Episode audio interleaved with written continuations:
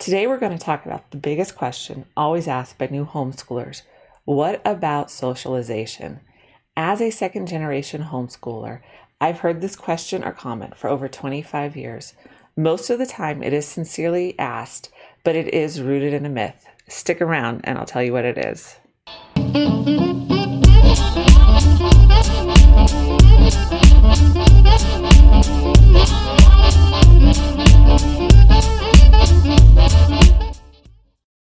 Hey everyone, welcome to another episode of the Life Unboxed blog show, where we talk about all things mompreneur, from raising your kids to running a business, and the most important, keeping your sanity. I am Jody the mom from lifeunboxed.blog. If you are enjoying this content, please like the video, subscribe to the channel, and drop a comment below. I would love to hear your questions that you just can't seem to get answered. All right, so let's dive into our topic today. Now, I hear this question often from new homeschoolers, but what about socialization? So, before we actually take this deep dive, let me just say this. My intention is not to be controversial, but it's just to calm any fears from my own personal experience. Because this question is rooted in a myth. And that myth is that kids can only be friends or be social in a school setting. So here's an example of that myth from my own personal experience. When I was in junior high, I was hanging out with a friend of mine from the neighborhood. She was in public school, and my sister and I were homeschooled at the time.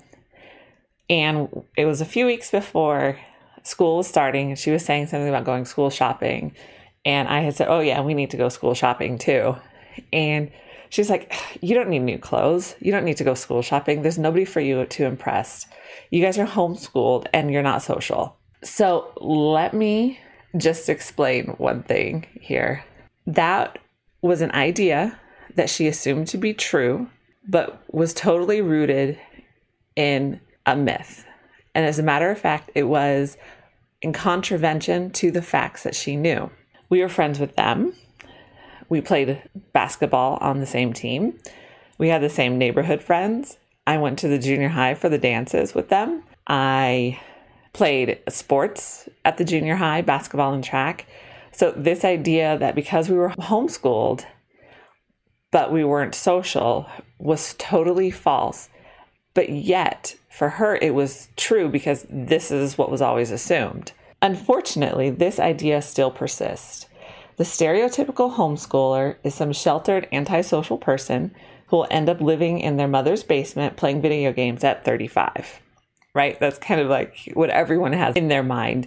We've even turned the word homeschooler into an adjective to describe any antisocial person, whether they were homeschooled or not. We just say, oh, he's such a homeschooler, or, you know, act like a homeschooler. I am going to dispel this idea because it's just not true homeschooling is not solitary confinement. Tim Tebow was a homeschooler and he was a professional football player and married Miss Universe. So he's got something going for him. Are there some antisocial homeschoolers? Of course. But are there some antisocial public schoolers? Absolutely. So keep this in mind. The opportunities to socialize outside of the prescribed public school format is a strength of homeschooling, not a negative. So that was so good, I'm going to say it again. The opportunities to socialize outside of the prescribed public school format is a strength of homeschooling, not a negative. We also need to change our mindset that public school is the best way to socialize. It isn't. It is just what we are used to. So let's break the mold, because that's what we do here at Life Unboxed. Just because we're used to doing something one way doesn't mean that it is the best way. So let's talk about the strengths of homeschooling social opportunities. Number one, adult models rather than just peer models. Okay, let's let's think about that. Who do we want our children to look up to? Do we want them to look up to kids their own age? Usually that means trouble. Not all the time, but we're talking in kind of generalities now. So usually that means trouble. So it is better for them to have good adult role models to look up to more than just their parents. If they are surrounded by people who are also reinforcing what you are teaching, then they're going to start to think, hmm, maybe my parents aren't as stupid as I thought they were. Maybe maybe they're onto something here. Now, don't get me wrong, you can find a bad influence anywhere. As a homeschooler, you have more exposure to good adult role models instead of group peer models. As a kid, peers are just like you. They don't offer something to attain to. So, whether it's through co ops, meetups at the park, going over to a friend's house, being able to get a job during the day, hanging out with grandparents, homeschoolers have more opportunity to be around adults and interact with adults. When you're in public school, you typically just have the teacher in front of you, and usually that's not much of an interaction. It's more of the teacher is just lecturing. So there's not kind of that one on one interaction between student and teacher. Number two, life is not set up in groups of people all our own age. Think about your own life experience after you graduated from high school. Was there any other time you were in a group of people your own age? The answer is probably not. Even in college, if you were, went to college, everyone there was not your own age in the class. Is close? Were they close in age? Sure. But they were not born in the same year you were. So homeschoolers have more real world experience. They're constantly around a variety of age groups. Usually they're from big families too. Therefore, they learn to communicate and relate to different people of all ages because it becomes more of a life skill that they have to have right now as opposed to a life skill that they have to learn once they're out of public school. So, and it keeps their expectation that they don't expect everyone that should act like them either, which is a big deal. When you're in a peer group, everyone starts to act like each other. When you're in different age groups, just because of the diversity of the ages, everyone doesn't act like uh, everyone else. Okay, number three, it gives homeschoolers opportunity to learn life skills for the workforce and later in life. So every job that I worked from when I was in high school to later in life was always made up of different age groups. There was never a time when I worked with a group that was all my own age.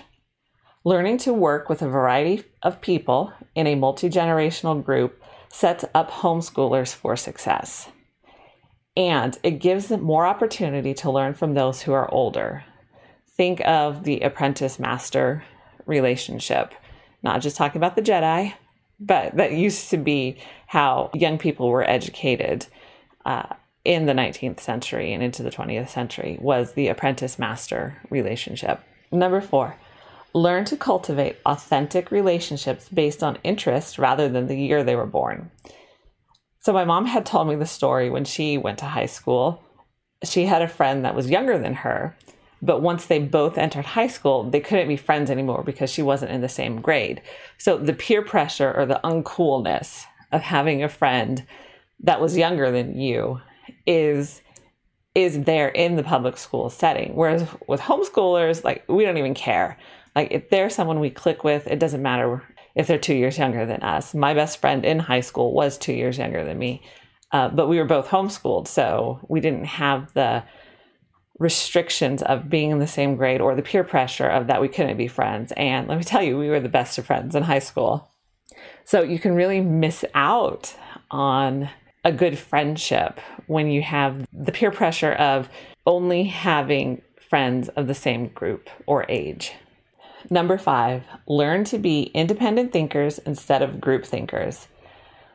I read something, I can't remember where I read it, but it stuck with me that if you put people in a group and the majority of the group believes something to be true, like the sky is magenta, then the rest of the people in the group will also start to agree that the sky is magenta in complete contravention of the facts. So, this is what happens in a public school setting. Kids are taught what to think instead of how to think.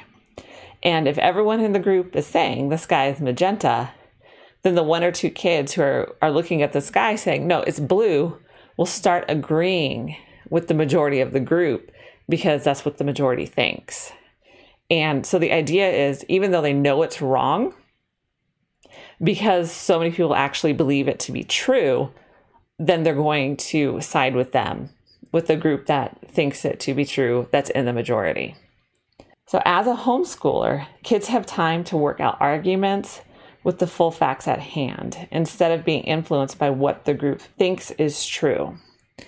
So, we can have discussions. I know, and parents should. Now, this is something that um, parents need to be involved in as well is to teach your kids how to think with our older kids not with the younger kids um, when we have discussions whether they're political theological mundane just whatever we we will tell them that there's times when we're just going to take the opposite argument that you present even if we agree with you just so you can fully understand both sides and be presented with both sides of the argument. So, this is how you teach your kids how to think, not what to think. Give them both sides of the argument, all the facts at hand, and let them wrestle with it.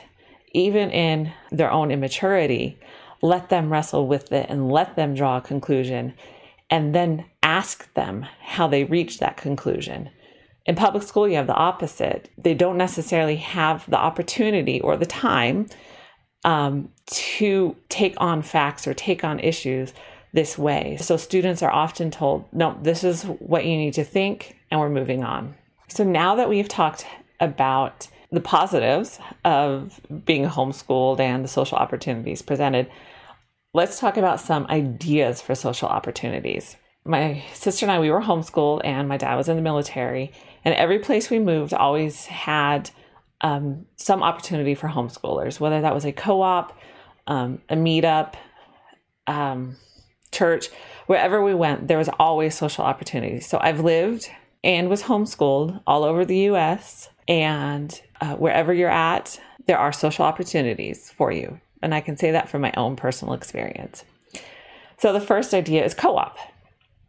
Typically, a co op is a group of parents get together and they decide to one parent will teach a class on this topic another parent will teach this and everyone is all the parents are helping and participating so that the kids can have extracurricular classes i've personally taught art uh, at our co-op and it's been a blast doing it my kids have taken uh, they did science there was one mom who um, jumped in and said, Hey, if you're all using this curriculum, we'll do all the experiments at co op, which was awesome because then I didn't have to buy any of the stuff or go through all that. So my son would do the science textbook during the week, and then they would do the experiments when we met up for co op.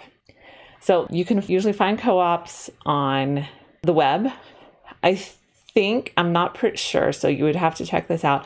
I think the Homeschool Legal Defense agency, or I can't remember what the A stands for. It's, so it's HSLDA. I believe they may have a list of co ops by uh, state, but you would have to double check that.